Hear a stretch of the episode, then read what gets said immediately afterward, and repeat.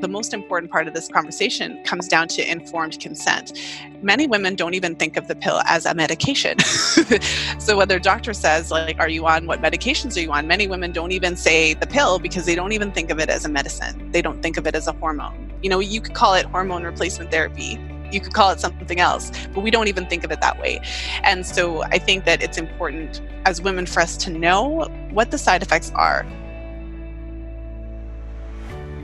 Hello, everyone, and welcome to Couch Talk. This is Dr. Anna Cabeca, and I am talking about periods, fertility, your menstrual cycle, and how that can affect you and what that can tell you about yourself. So, whether you're desiring fertility, whether you're curious about your menstruation or whether you're in perimenopause or menopause, I know you're going to love this episode. My guest today is Lisa Hendrickson Jack, and she wrote this amazing book called The Fifth Vital Sign. And she comes with a, a, a huge amount of experience in being a fertility master, let's say. She is a fertility awareness educator and holistic reproductive health practitioner and has been teaching women to chart their menstrual cycles for what it can tell them about natural birth control, conception, monitoring their overall health. She is incredibly intelligent and energetic, and I know you will enjoy this episode. So I'm going to introduce you to Lisa Hendrickson Jack. And I know, again, before we get started, that menstrual issues are a conundrum for many of us. So please share your questions that you have below and we'll I can address those in a future episode and hopefully we've addressed those in this episode. So check this out. Well, hello, Lisa. It's great to have you here on my couch talk. You know, I always tell my listeners this is a place for intimate conversation, shamelessly and guiltlessly, and you never know where we're going to go, right? well, thank you for having me, Dr. Anna.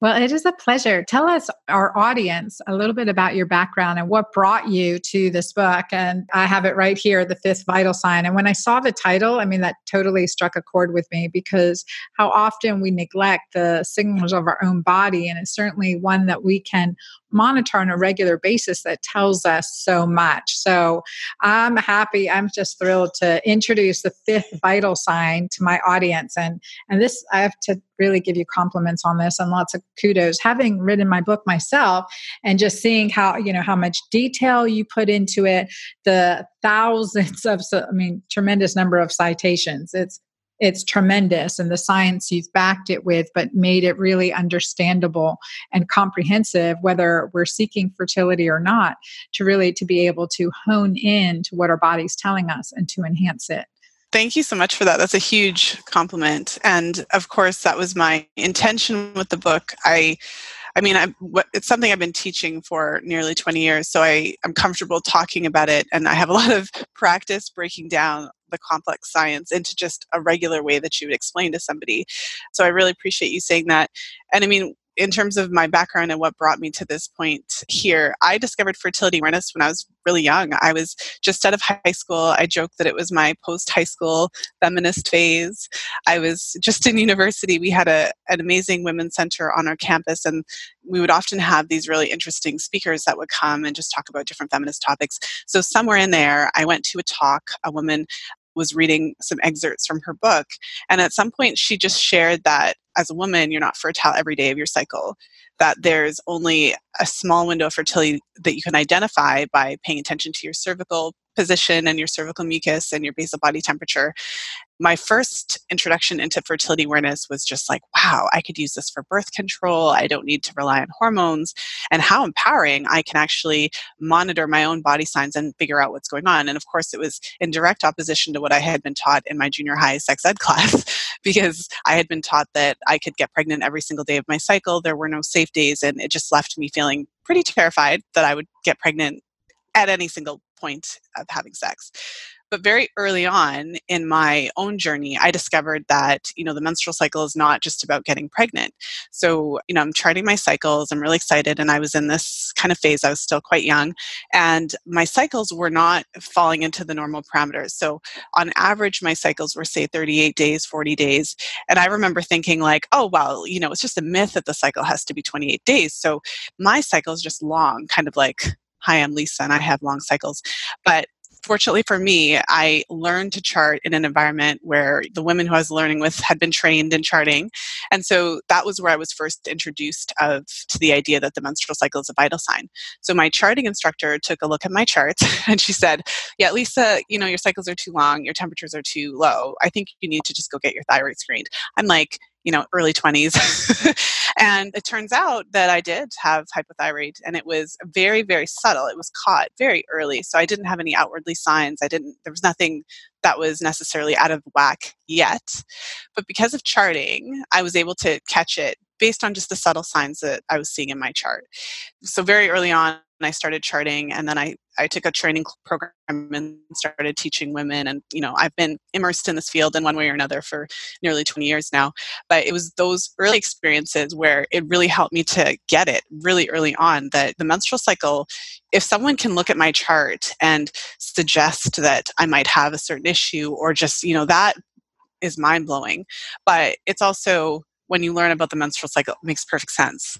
So, as women, we have this amazing gift to be able to track our health just by paying attention to our cycles. I want to honor you for like that awareness and bringing that awareness to your work and your passion. But it's so true. Menstrual irregularity can be an early symptom of thyroid disease, hormone imbalance, estrogen, you know, hormone disruptors, toxins, mold, candida. I mean, really so much the color, the consistency, the duration, the cycle length, all of those things are powerful. So I want, would love for you to teach our audience about what their menstrual cycle may be telling them about themselves, whether they're having a cycle now or even to think back to when we did have a period, right? And I'm going to have my daughters listen into this too, because it's it's so important because it's nice when they hear it from someone else. But I'll I'll never forget the first time listening to. I was already a trained gynecologist and obstetrician, and I was in a conversation with a Chinese medicine practitioner, and we were discussing menses, and and certainly we were talking about my menses and a client's, and the and the question was well what's the color of red? You know how dark how light? Is it clotting? Is it not clotting? Is it you know i mean that whole concept of of bright versus dark blood. I mean you know to a very in-depth degree was like oh wait let me let me you know look into this. How does this make sense? And and exactly what is it telling me? But i was already trained obgyn when i figured that one out everything you said is so important. And I, when I talk about the menstrual cycle as a vital sign, what tends to happen is, of course, immediately we think it's just the period. So we can talk about the period, as you know, in Chinese medicine, they focus on the period as well. So we could talk about the period for the whole time that we're together today, but we also want to expand upon that and talk about what happens throughout the course of the whole cycle. So, you know, when I talk about the menstrual cycle with regular ovulation as a vital sign, sometimes it's helpful to think about what are the commonly accepted vital signs that we are all kind of aware of, and especially you as an as an OB. So, you know, the most commonly accepted vital signs: heart rate, body temperature, respiratory rate, and blood pressure.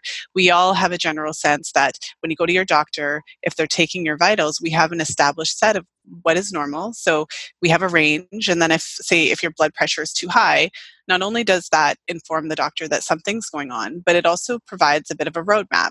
So if it's too high, it could be this, it could be that. You know, there's a few things that that could be specifically related. And so with the menstrual cycle, it's, it's the same way. If you if you're working with someone who is trained in this understanding, then they can look at your menstrual cycle and not only tell that there's something going on, but they might have a specific idea of okay, it could be related to these couple factors.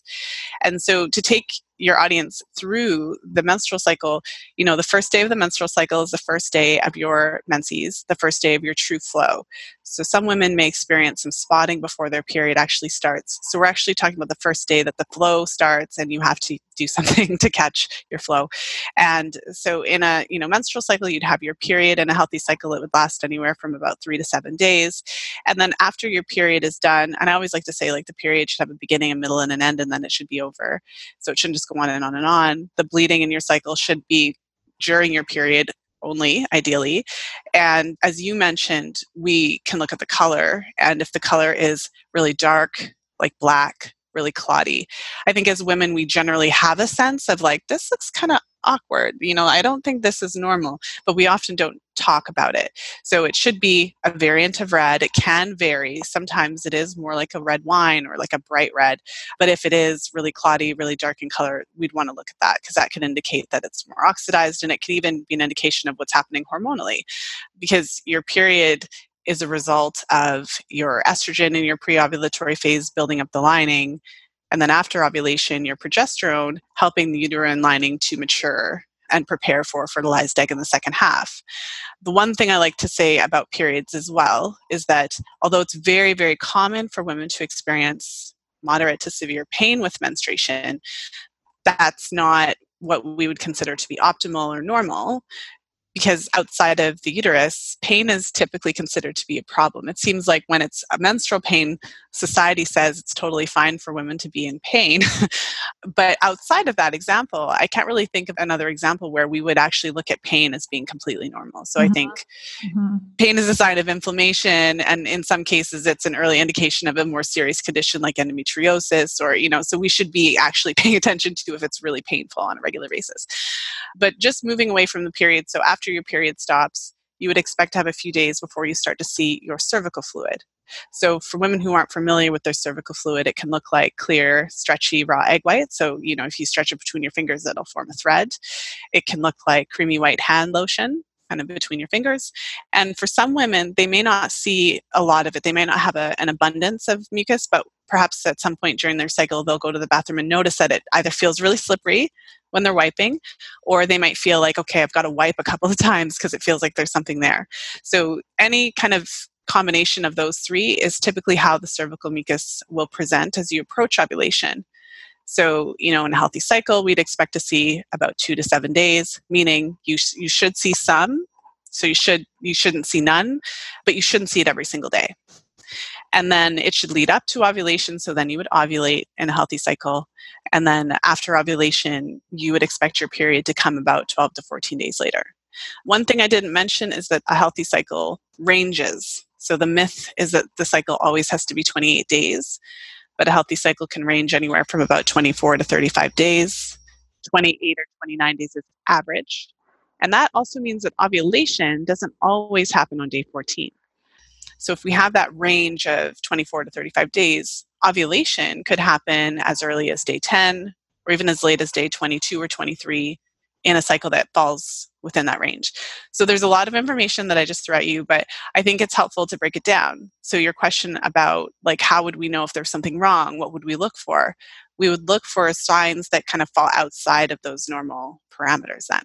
Mm-hmm. Yeah, absolutely. And also just knowing what's right for you. Like for you, you know, recognizing that you're what Lisa with long cycles, right? You didn't know any different. So you didn't know it was it was abnormal, right? Because we get used to abnormal. We get used to pain. We get used to powering through and we think, well, this is my normal, but not necessarily. So, some indicators of, of what this is uh, telling us, or, you know, well, what can I do to make this even better? Or, you know healthier periods. And so describing a healthy period is, is, is, certainly beneficial. And again duration cycle length we know varies 22 to 42 days but sometimes there's a hormonal reason for those variations too well, and I think it's also helpful to mention that it fluctuates throughout our reproductive life. So, I mean, there there's a few studies that are really interesting that there's one study in particular i cited in the book but this alan Treloar and his colleagues and it was done in the early i think it was done in either the 30s or the 40s so i find that to be particular interest uh, particularly interesting or maybe it's the 40s and the 50s but it was done before the pill was a thing so there's a study where they're taking, I think it was over 25,000 women and it was over a quarter of a million cycles. And they looked at the cycles throughout a woman's reproductive life. And so I find it interesting because hormonal birth control does change. You know, you have a period of time where you're not cycling normally. And so it kind of, and then there's the transition phase once you come off of it. So it does change what would happen throughout your reproductive life. And in this study, I mean, when you first start menstruating, so, you know, whenever that is, it can happen when you're, you know, 12, 13, 14, or whatever the case is. But when you first start menstruating, what they found was that during those first about three to five years, the menstrual cycle has so on average then the cycles are longer. So instead of being a range from say 24 to 35 days it would be more like 21 to 45 in those first few years. So it takes a few years for our cycles to mature and normalize.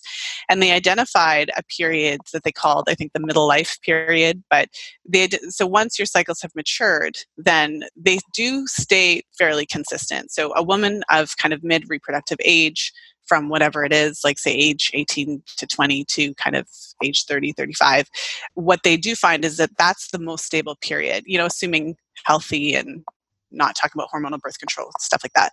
But then when you approach menopause, when you're in that 10 years prior to menopause, that's when we start to see fluctuations again. So some women might find that they start ovulating earlier and they have shorter cycles.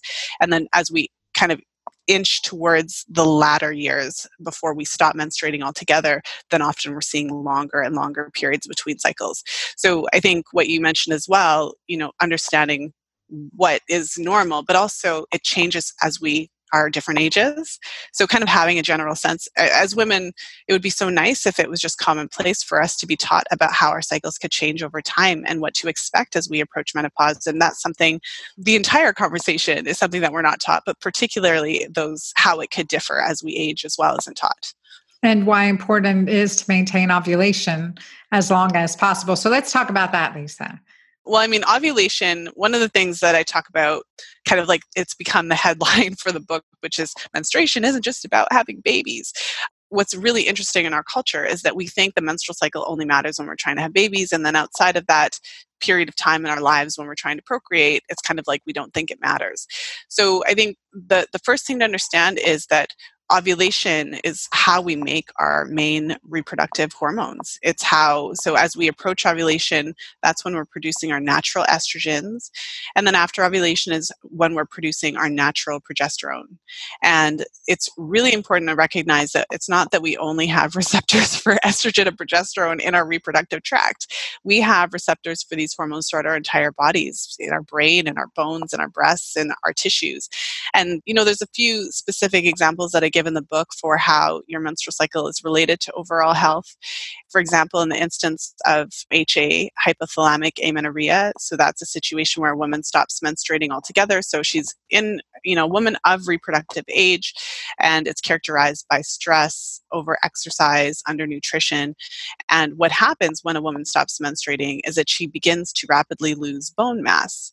So it turns out that our bone development, as we are, you know, from teenagers to grown women, we eventually reach our peak bone mass, but our bone development is related to our hormone production. It's related to our estrogen and progesterone that we produce throughout the menstrual cycle.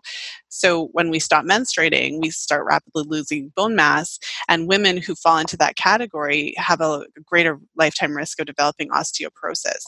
So it's interesting because when you look at it that way, it would mean that having healthy regular ovulatory cycles is protective for certain health issues that we wouldn't necessarily even think because it's not related to having babies. And another example is in the case of, you know, polycystic ovary syndrome, where you have it characterized by insulin resistance, glucose intolerance, high androgen production. But the way it looks in the menstrual cycle often is that women are having delayed ovulation, so their cycles are really long. So we have cycles that are typically longer than 35 days, or we have irregular cycles, which would mean that there's more than eight days between like in the cycle length. So maybe it's 35 days one cycle 45 days another 28 days and then it goes back up to 52 days. What's interesting is that when you look at what the research has to say about it and if you think of it from a hormonal standpoint so if your cycle is 52 days it means that you're having a really long phase where you're producing estrogen and then a shorter phase where you're producing progesterone. So you're over exposed to estrogen in many ways and it's not balancing out. What we know is that estrogen and progesterone have different effects in the body. Estrogen is proliferative, it causes things to grow. That's why after we have our periods, we have estrogen that helps our uterine lining to grow and develop. But progesterone has a different effect. It causes the cells to mature, it directs the cells, it tells them what to do. And progesterone counters some of those proliferative effects of estrogen. So then when you have you know your menstrual cycle it's off it's outside of the normal parameters you're you know having all these days of estrogen and you're not having it kind of being balanced out with progesterone you're at a greater risk for certain types of cancer when you look at the research, I mean, there's a bit of debate as to the role of your menstrual cycle in breast cancer, but there is research to show that progesterone has a protective effect. And so, if you have healthy menstrual cycles that are falling into the normal parameters, it can mitigate the risk of certain cancers, endometrial cancer, breast cancer. And so, again, that's outside of our ability to reproduce, but very important as women for us to know that having healthy menstrual cycles, regular ovulatory cycles, ovulating, producing our progesterone is really important for us to achieve optimal health. Yeah, absolutely. And then with hormonal birth controls, I want uh, hormonal birth control. I want to talk about the birth control pill for a minute because it's certainly revealing a lot of problems. The use of birth control pills infecting hormonal health and reproductive health, breast health, immune health, all of these things, we're looking at consequences of that right now. And you were mentioning, you know, we're looking at estrogen, progesterone, not just being associated with the uterus, but also with all over our bodies, right? Like everywhere our brain has progesterone receptors our and estrogen receptors but it's not just that being produced by the ovaries it's also testosterone and some DHEA as well and these are being suppressed also by birth control pills right? Healthy testosterone healthy libido healthy testosterone and DHEA, you know, good bones, right? Good brain, good ability to rebuild and have strength and cognition and sharpness and memory. All of those are critically important. So let's talk about what the research is now revealing with hormonal contraceptives, Lisa. This is such a issue and it's a dilemma and for everyone listening, the biggest thing I don't want people to do is to be on birth control pills to prevent the symptoms of menopause, right? We can do something different. And I'm a big fan of the Paragard IUD you still need birth control, right? The par- non hormonal IUD. I mean, that's something to consider. But let's talk about this it's a huge topic and in the book i have two chapters related to the birth control pill and other types of hormonal birth control but i focus on the combined oral contraceptive pill but i think that in order for us to understand how the pill could affect so many different areas of, of our lives. When you look at the side effects associated with birth control, depression, low libido, painful sex, nutrient depletion, and increased risk of liver cancer, cervical cancer, there's a lot of different side effects that you have to understand, first of all, that your menstrual cycle is a vital sign, that ovulation plays a crucial role in overall health, that our main ovarian hormones, estrogen and progesterone, play a role in in our body beyond reproduction i think when you can understand that then you can appreciate how the pill could have these effects. So I think it's helpful to know how the pill works. So all hormonal birth control doesn't work in the exact same way, but there's three main things that all hormonal birth control methods do to some extent. So one is suppressing ovulation. So when you mentioned suppressing the production of estrogen and progesterone and testosterone, the birth control pill and especially combined contraceptives that have synthetic versions of estrogen and progestin. And it's important to point out that they're synthetic versions. They're not the same as the hormones that we produce because often as women we're told, oh, the pill has estrogen and progesterone and it makes us think that we're having the same hormones that we naturally produce. But these hormones are made in a lab. They're not even found in nature because you can't sell things if you don't patent them, right? You have to make them different enough so that you can sell them. So when you're taking hormonal birth control, first and foremost, one of the main reasons that it works is because it suppresses ovulation. Often women are told these white lies about the pill. Oh, it's tricking your body into thinking that you're pregnant. Oh, it's regulating your cycle. But what it's doing is it's suppressing ovulation. So you're not ovulating anymore. That means you're not producing your, you know, sufficient quantities of your natural estrogen, progesterone, and testosterone, if you were to compare the hormone, like the natural hormone levels of a woman who is on birth control, it would more closely resemble the hormonal patterns of a woman in menopause. Because when you're in menopause, you are not ovulating and you're, you're you, you may still be producing some degree of hormone, but it's a lot less than what you would be uh, when you're cycling. And so, you know, obviously it's not good for business to call it like, let's put you in a temporary early chemical menopause so that you can prevent pregnancy.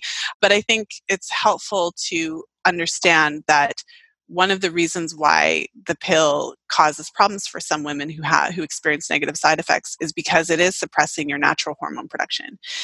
That's one mode one reason why it works or one of the main functions. The pill also thins the uterine lining to prevent implantation if an egg were to poke its way through somehow and also fills the cervix with a thick mucus plug to prevent the sperm from being able to access. So i think first and foremost we have to understand how it works and obviously it needs to do those things that's why it's effective right? So I think that is helpful. So when it comes to testosterone and the negative impacts that that can have on our sexual function, our libido, even our moods, like, you know, contributing to the chance of feeling anxious or depressed. When women are on the pill, often we think about side effects and side effects being some women experience side effects and some women don't when you look at how the pill works, it's important to know that the pill suppresses ovulation, right? And all women who are on it have a dramatic decrease in their natural testosterone production. And they also have a dramatic increase in their sex hormone binding globulin SHBG levels. So SHBG binds to your free testosterone kind of like an iron, like iron filings and a magnet, and takes it out of circulation. So some women may experience lower libido, some women may experience painful sex because our vulvar tissues are very sensitive to testosterone and when you have that dramatic decrease in testosterone it can thin the vaginal tissues. There's research that suggests that you know shrinks the clitoris thins the vaginal tissues and makes women more susceptible to painful sex particularly if they start using the pill at a younger age. So women who start using it younger are at a greater risk for those types of effects. So i think it doesn't present the same way in all women but it, it's helpful to understand that when you take if you were to draw blood and like of 6000 women who are on the pill they're all going to have up to 60% lower testosterone than a woman who's not on the pill.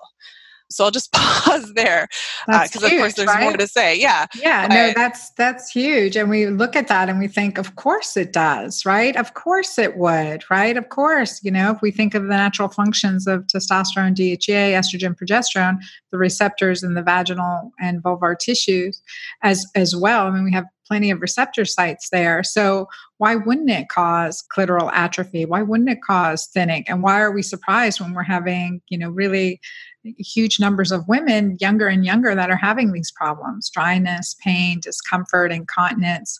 I mean, the list goes on. We're affecting our body's natural rhythm.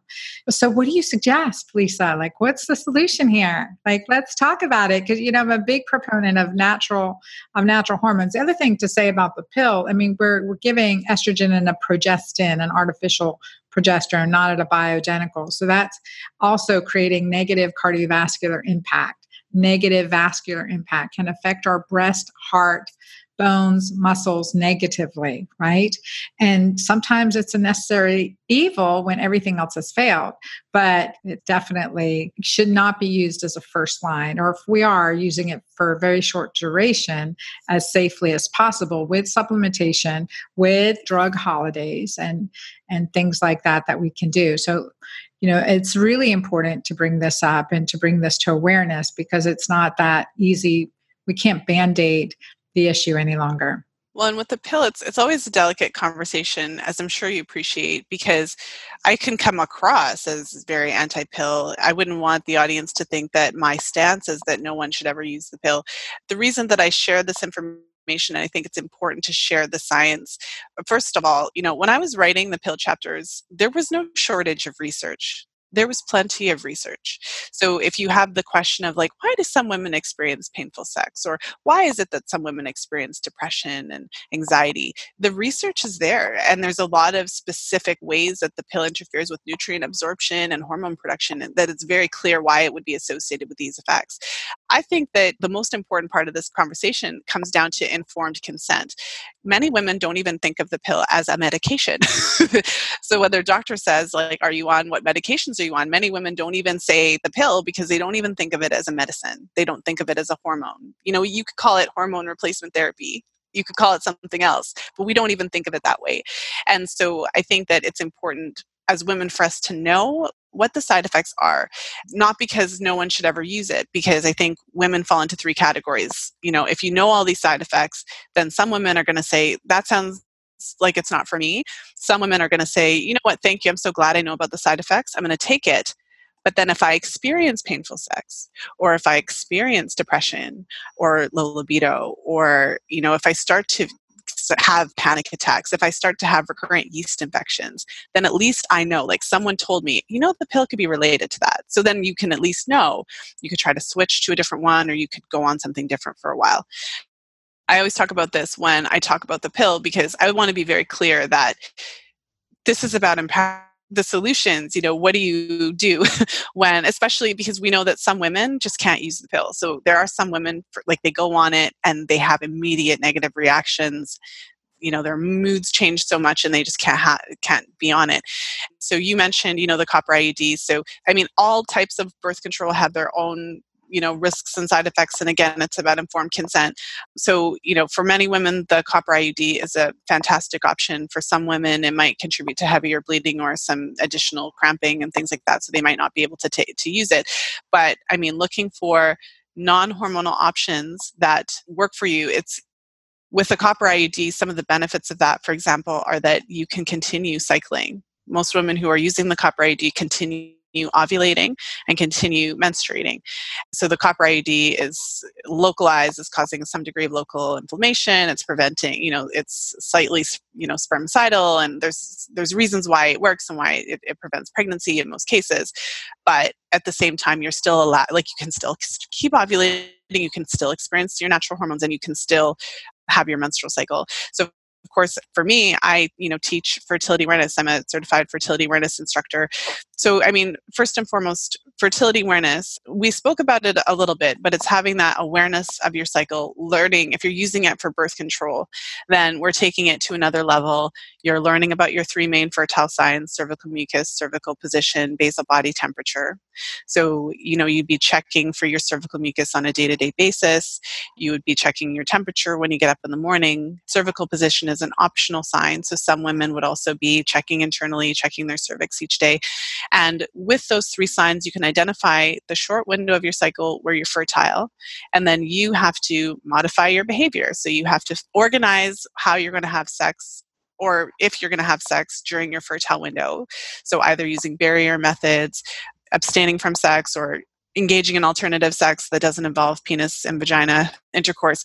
You're basically organizing your behavior during the time of your cycle where you're fertile. Let's stop there a second because I want to just talk about the duration of fertility, right? Like the total duration of our fertility during an average menstrual cycle is somewhere between six to nine days. What is it? Well, from a scientific perspective, there are six days of your cycle where you are fertile, where pregnancy can result. So, from the scientific perspective, the reason that we say that is because when you are approaching ovulation and you're producing estrogen and you're producing your cervical fluid that we talked about, your cervical fluid has been shown it can keep sperm alive for up to five days. So, then when you have sex, when you have your cervical fluid, you could have sex on Monday, you could ovulate on Friday, and then you can get pregnant on Friday because you had sex on Monday because the, the, the, sperm is still alive. And then ovulation only happens on one day of the cycle, so we have six days. When you're practicing a fertility awareness based method, then we do have to add additional days around that as a buffer period so that the method works. So then, you know, on average in a typical cycle, there would be at least seven to nine, possibly even 10 days that you would have to consider fertile in your menstrual cycle. Yeah, no, that's perfect. And that helps clear it up, you know, because I think that's where we're like, ah, you know, I was doing natural family planning and surprise. It gets a little tougher in the perimenopause when we're not so sure when our, you know, when we're ovulating, but these signs can really help. So I think that makes a difference. All right, Lisa, what do you want to leave our listeners with today? And I know you have a three video series that's really great on fertility. So share about that and how our listeners can catch up with you. Well, thank you for that. Um, so, for the listeners who are intrigued and want to learn more about fertility awareness, I do have a free three part video series that takes you through the three main fertile signs so your mucus your temperature and your cervical position and you can grab that at fertilityfriday.com slash fam101 of course the book is the fifth vital sign lots and lots of information about fertility awareness and information about why we should be looking at the menstrual cycle as a vital sign and also just some of the very specific connections between the menstrual cycle and overall health that we're not typically taught of so that's available on amazon in paperback ebook and audiobook formats and I've been podcasting for about five years now. So, over 250 episodes related to fertility and fertility awareness over at Fertility, the Fertility Friday podcast. So, thank you so much for for that opportunity, Dr. Anna. Thank you for joining us. Tell us, uh, leave our listeners with one thing they can do on a daily basis to enhance their fertility. Ooh. Hmm. this might feel very anticlimactic, but to be honest with you, the very first thing that came to my mind was sleep. So if I can leave you with one thing that you can do, and because I monitor cycles, I can tell you that it really does make a big difference. Get to bed early, sleep in the dark. So, in your bedroom, if you don't have blackout blinds, figure it out so that you can make your, your room completely dark. And it, that has been shown to boost progesterone levels and it can really improve your overall cycle. So, if that's the one thing I can leave you with, that's what I'm going to suggest. I think that we can never talk about sleep enough. you know, they say it's just like sex, everyone's talking about it and not getting enough of it. So, we gotta we gotta do that so lisa i want to thank you and honor you for your time today and uh, definitely love the fifth vital sign and also the intro the foreword was by another dear colleague of mine dr Laura Briden, who I highly admire. She wrote the Period Repair Manual, another great resource.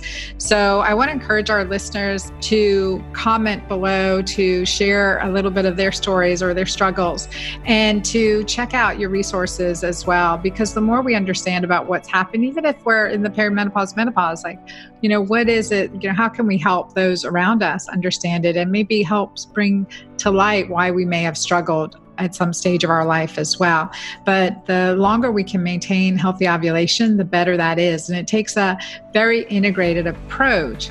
And I encourage all of you to do that. And thanking our guest again, Lisa, for being on our show today and thanking all of you, my listeners. I've been reading your praise and I appreciate all those reviews. I read every single one of them and I want to encourage you. Thank you. Share this episode with your friends. And if you haven't left a review yet, oh my gosh, please leave a review. I love hearing from you and also what you want to hear next. So I will see you next week on Couch Talk. Thank you all.